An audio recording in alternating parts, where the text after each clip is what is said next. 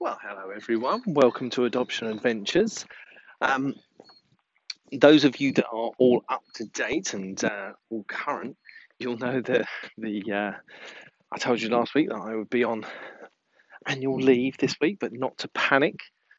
There would still be a recording, um, but I'm recording from my phone and from location, so there isn't the intro or exit music. For that, I am deeply apologetic. Um, I would grab the boys and ask them to do the intro music like they did before, but they're just not. They're not next to me right now. In fact, they have literally just inflated the kayak and they're about to go in the lake.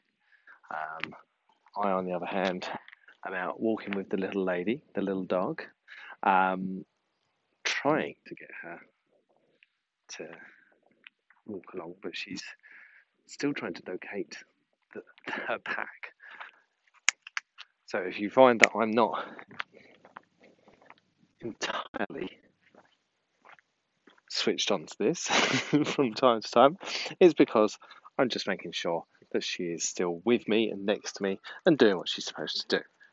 It's a good girl. Right, so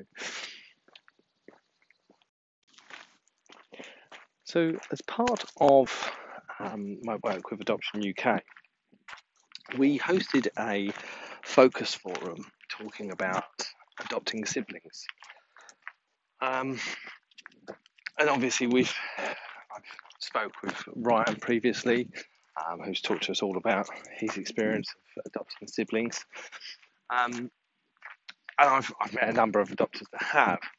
The idea of this focus forum was to find out what some of the challenges were, some of the benefits, some of the experiences that people had had, and the ultimate aim of this forum was so as we could generate some more information to feed back into Adoption UK and obviously wider afield to try to help shape future adoption placements and try to help encourage future adopters to consider taking on siblings.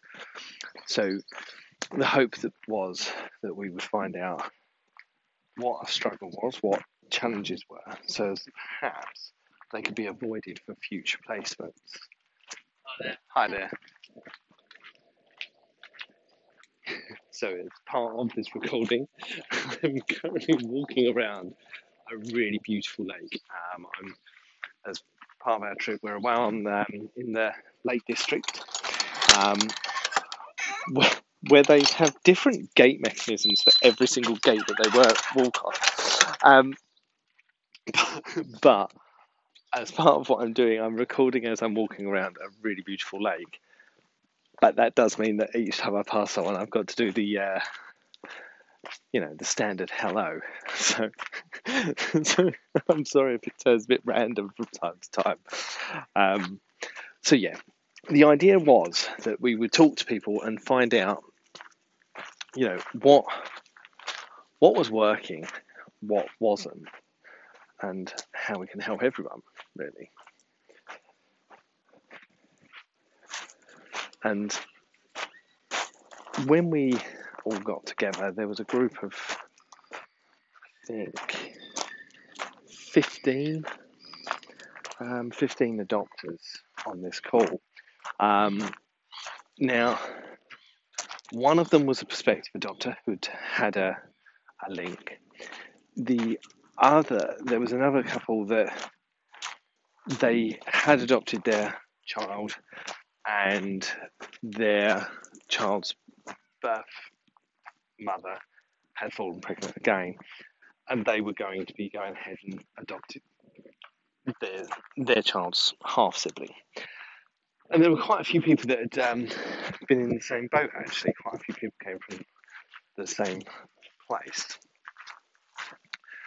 And one thing that came out of the training or this session rather, that I found really interesting that I hadn't thought about was particularly in our local authority, if anyone is considering siblings, there is um, added training. and there is siblings training for you. What it got me thinking about was, first of all, the fact that this was not available to all adopters. Um, it, it was again postcode specific. Um, in addition to that, it was then raising the, question of in a borough where that training is available, if you are now being placed with a child after you've had your training, gone through all of your experiences, and now you're taking on a child because birth family have fallen pregnant again, are you then offered that training? And the answer was generally no, um, which I thought was really interesting. I, I thought that that was, that was certainly a gap for me because I think even though you're an experienced adopter, you haven't experienced that part of adoption. So I think that you know having that training access to that training is really key and should be put in place for for all, irrelevant of when that sort of experience is happening for you. As a group, we then started talking about how when you're adopting siblings, um, there was the disparity between the sort of the ages. Um, so you might adopt siblings. One is a lot older, so has a much stronger sort of cognitive memory of their experiences, whilst the other one was much younger and has limited um, sort of memories. And a couple of adopters were talking about how that was a challenge because one of the siblings felt really comfortable, really confident to talk about their experiences, share their experiences, and and really delve into that. Whereas another, or the, the sibling, didn't feel comfortable and didn't feel like they could talk about this. Um, so it, it caused challenges within their family unit and family dynamic of trying to find that balance and trying to find how do you talk about it so as one feels comfortable that they can, but the other doesn't feel uncomfortable that they're not. Um, and it's for them, it was about pitching that at the right level. Um, and they said that you know that was that was quite a challenge, uh, particularly in the early days, um, particularly when it sort of first started coming out. Um,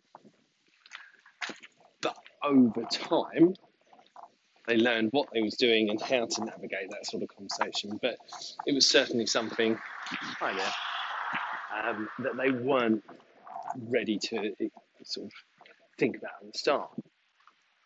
Um, and I guess that's something that we've not ever had to worry about, think about um, to too great an extent.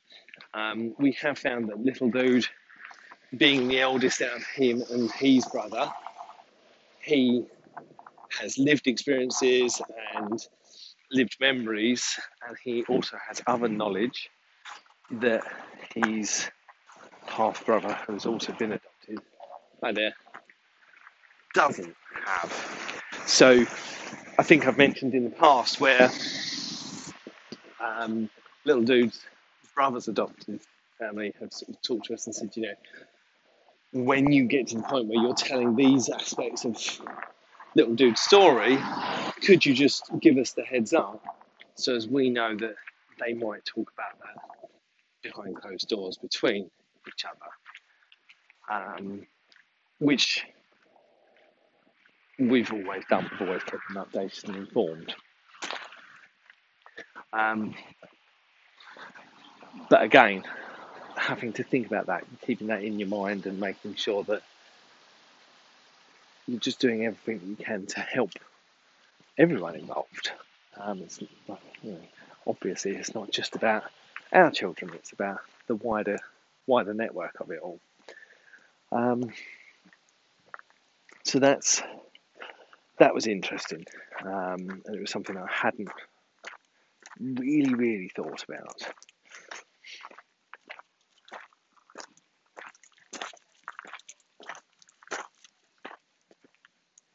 Then,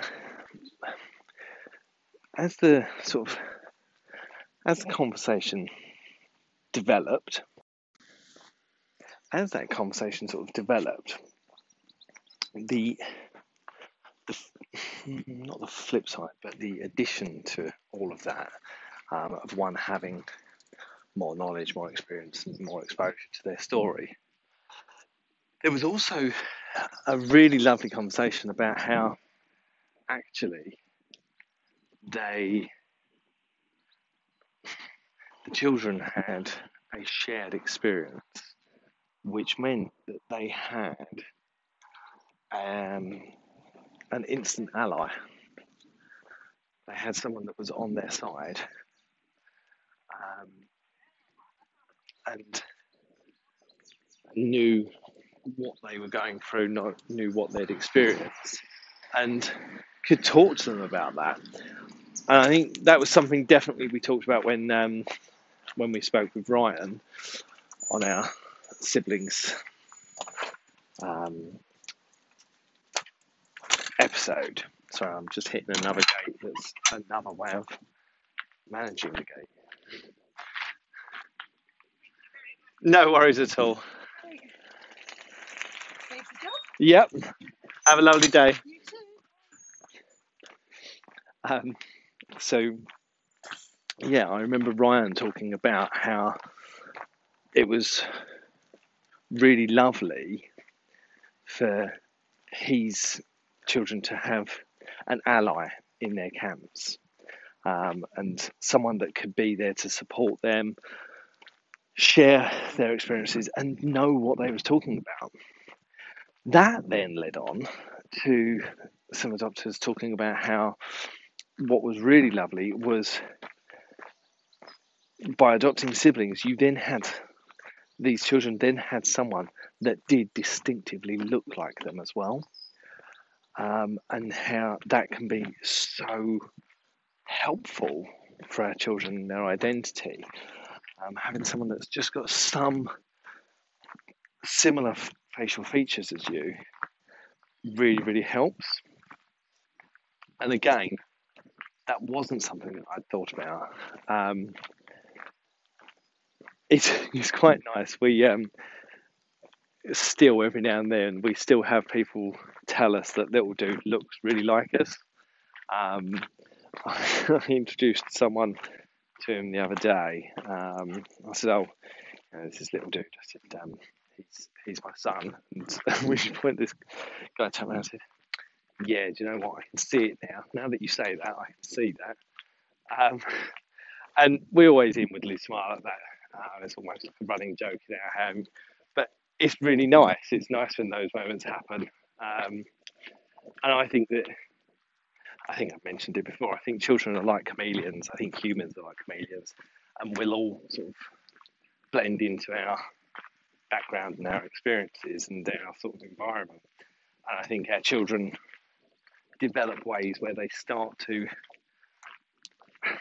maybe not necessarily look like us, but they mimic a lot of our sort of actions, our um, sort of mannerisms, and as such, people are then saying, "Oh, they look just like you." And I don't think that that's. I think it's more. They've got a similar sort of characteristics, um, but certainly for these children to have to have someone in their home who does look like them must be really, really comforting. Um, we've we've sort of seen. Um, I think as well. There are we, we go backwards and forwards and we debate on this quite a bit as a family um, about little dude and whether we should have adopted another. Um, hi there. Um, and had we have done that, we would have adopted two, but they wouldn't have been siblings or biological siblings.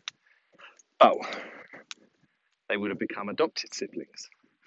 Um, and we often talk about whether we should have done that, could have done that. Um, at the time, we were told that little dude needed to be in a two to one environment um, and wouldn't wouldn't have responded well to having other children to sort of apply for attention, um, which I get. Um, I don't know if, I mean, it's, it's one of those unanswerable questions. Would he have done better if he'd if we'd adopted another? You don't know because um, we didn't um, but I think I think the thoughts need to be there about sort of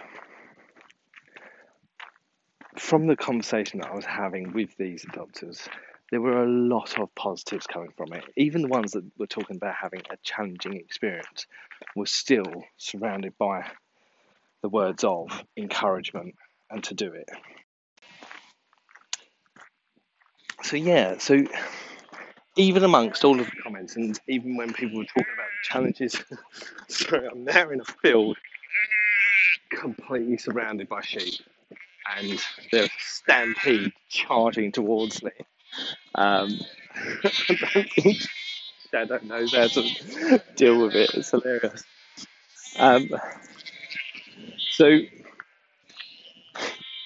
so yeah, even with all of the challenges that were being discussed, all of the sort of difficulties that people were saying they had had or were anticipating seeing, there was this resounding message of hope, excitement, um, and enthusiasm of people saying that it was the best thing that they'd ever done.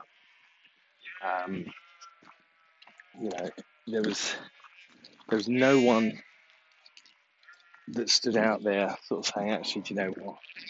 Given the opportunity to do it differently, I wouldn't have done this. Um, and and I thought that in itself was a really encouraging sign. Um, I I spoke with adopters that had adopted just two, others that had adopted three, um, and the message still stayed the same. Now, people were talking about it being absolutely exhausting. Yep, no doubt about that. Um, people talk about sort of it being exhausting, but also how the children kind of also acted as support systems, buddy systems, friend systems, and entertainers for one another.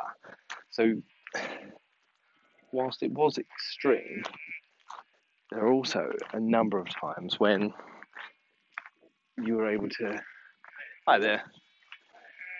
You were able to rely on the siblings being a source of entertainment for a little bit. So, so a lot of the parents were talking about how you had moments, however brief, but moments of sort of um, relief when the children would be sort of entertaining one another and enjoying each other's company. Um, now, obviously, with that comes the challenge of they're playing one moment and then they're sinister enemies the next, um, and having to deal with that. You've got your standard sort of sibling rivalries, you know, things like that to, to consider. Um, I think for me, I I think for me, the sort of a big thing that was in my mind about adopting siblings and what I would have seen as the biggest challenge was going from zero to two or three overnight. You know, I, I found going from zero to one overnight to be really challenging, really sort of pushed me. So, you know, hi there. I've, got to assume that if you're doing two, three children, you're doubling, tripling that sort of anxiety, stress, worry, fun, um, all of those things. It's it's all being sort of really ramped up, and it's about considering that and thinking about what what that would actually look like. Um, now, what I found really interesting was that that wasn't mentioned. It was discussed, but it wasn't. It was the it wasn't the pinnacle of, of the conversation. It it wasn't the the main point that people were referring to, which I thought was quite quite interesting to see. Um, like I said, people were they they did bring it up. They did talk about how that you know that was a thing, but they kind of they kind of just said like you know you just got on with it, and in many ways that's that's parenting and that's adoption, isn't it? You just you just get on with what you're sort of handed, and you say, okay, let's see how this works. Oh yeah. Um, just realised the amount of people I've said hello to. I've never had this many guests on a podcast. um, but yeah, when um, when you're when we took on little dude, he he arrived and he had challenges, but we just dealt with it because that's what you have to do. Um, and you push yourself, you push yourself out of the comfort zone, you push yourself out of the sort of into the realms of difficulty because that's what we're supposed to do. Um, and the rewards, as I've talked about, the rewards are so plentiful that of course you'd do it. Um, we talked as well about how um, how to think about um, different children's attachment styles, um, and how, how that could become quite a challenge because for me, knowing knowing how little dude will react to something, knowing that he is avoidant by nature, I'm able to manage that and say, okay, I know you're going to be like this, so I will plan for that. I will put things in place, and I will parent directed in that way. What I hadn't thought about um, was if little dude is reacting and using his avoidance, and then you've got another child and they're ambivalent. Where do you where do you pitch your parenting? Um, and I I guess you know, I guess that's going to be the same for all parents. You know, when I think of my nieces, one of them is definitely ambivalent, whilst the other one is definitely avoidant. So the only difference there is that my brother and his wife have never been on adoption training and they've never been taught about attachment. so they've they've changed their parenting style to suit each of their children. They just never knew what they were doing had a name. Um, so they had to start thinking about being different. I guess that's what you'd have to do in in the world of adoption. Like I say, the difference is you know what you're doing. You you know that it's a name, so you're a lot more conscious of it, which I think inevitably also makes you feel more guilty about it.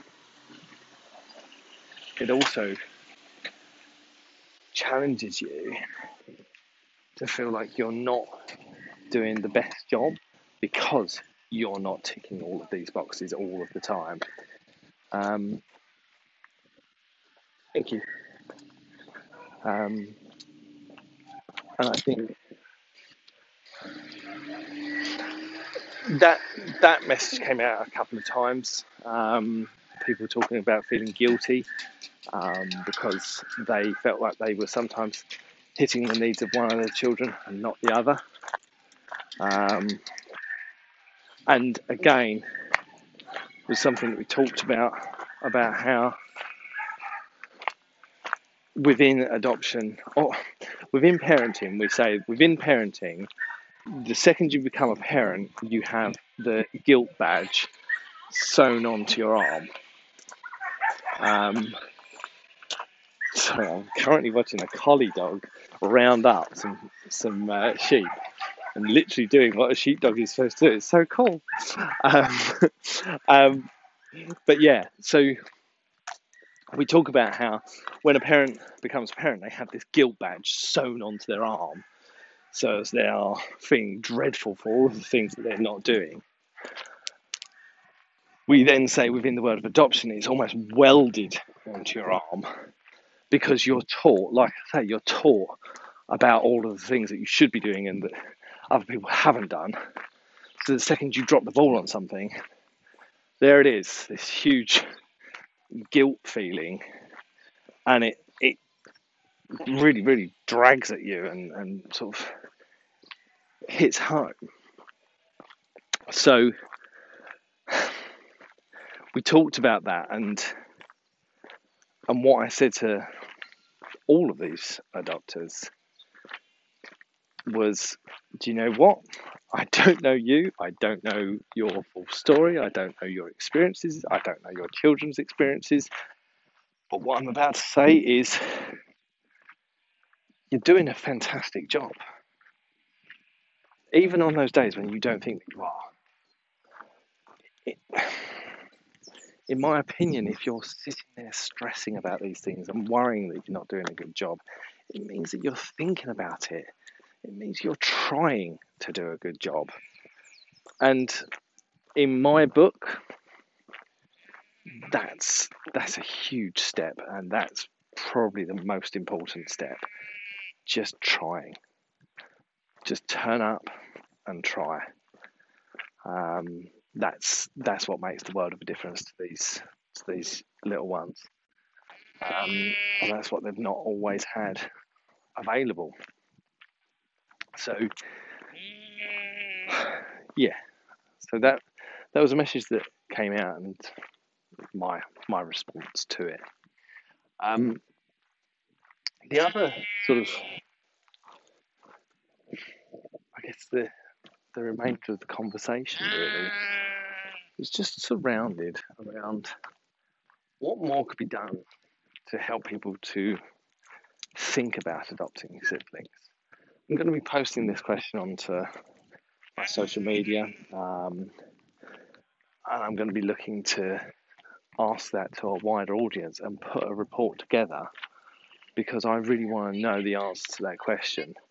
I really want to know what agencies can do to improve the chances, improve the thought process, um, and and help people to think about that and consider adopting siblings and help people to either to feel prepared for that.